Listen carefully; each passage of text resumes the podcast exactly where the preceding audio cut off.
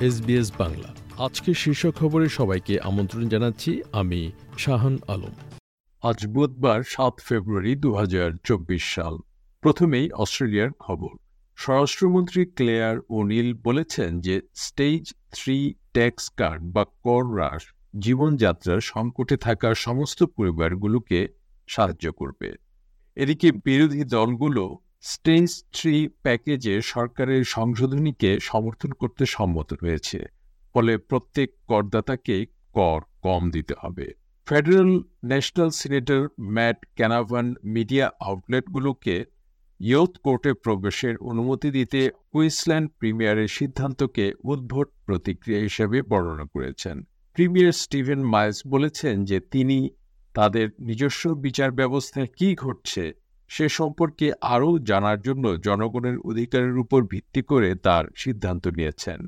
এই সিদ্ধান্তটি এসেছে যখন কুইন্সল্যান্ডের ষোলো বছরের এক কিশোর তার নিজ গ্র্যান্ডমাদারকে নির্মমভাবে ছুরিকাঘাত করে। পরে সে জামিনে মুক্তি পায়।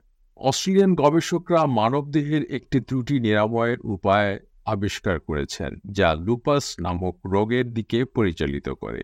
তারা প্রত্যাশা করছেন যে তাদের গবেষণার অগ্রগতি অটো ইমিউন অবস্থার জন্য কার্যকর, দীর্ঘমেয়াদী চিকিৎসা দেবে। লুপাস এমন একটি রোগ যা শরীরের রোগ প্রতিরোধ ক্ষমতার সিস্টেমটি, তার নিজস্ব টিস্যু এবং অঙ্গগুলিকেই আক্রমণ করে। মার্কিন যুক্তরাষ্ট্রের রাষ্ট্রপতি জো বাইডেন নিশ্চিত করেছেন যে হামাস মধ্যপ্রাচ্যে যুদ্ধের জন্য একটি যুদ্ধবিরতির প্রস্তাবে সাড়া দিয়েছে।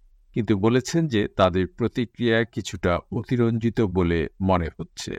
হামাস এবং ইসরায়েলের মধ্যে শান্তি চুক্তির কাজ করছে, মার্কিন যুক্তরাষ্ট্র এবং কাতার উভয় পক্ষের মধ্যে মধ্যস্থতা করছে।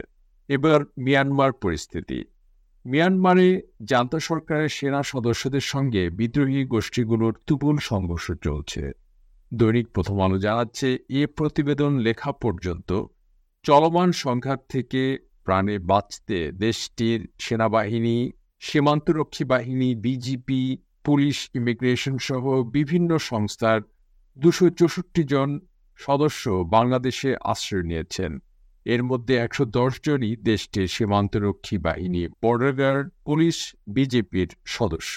বাংলাদেশের সীমান্তরক্ষী বাহিনী বিজিবিও এসব তথ্য সাংবাদিকদের নিশ্চিত করেছেন।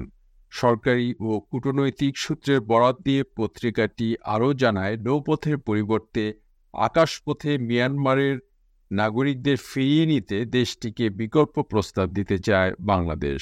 এ নিয়ে আজ বুধবার মিয়ানমারের সাথে আলোচনা হওয়ার কথা রয়েছে।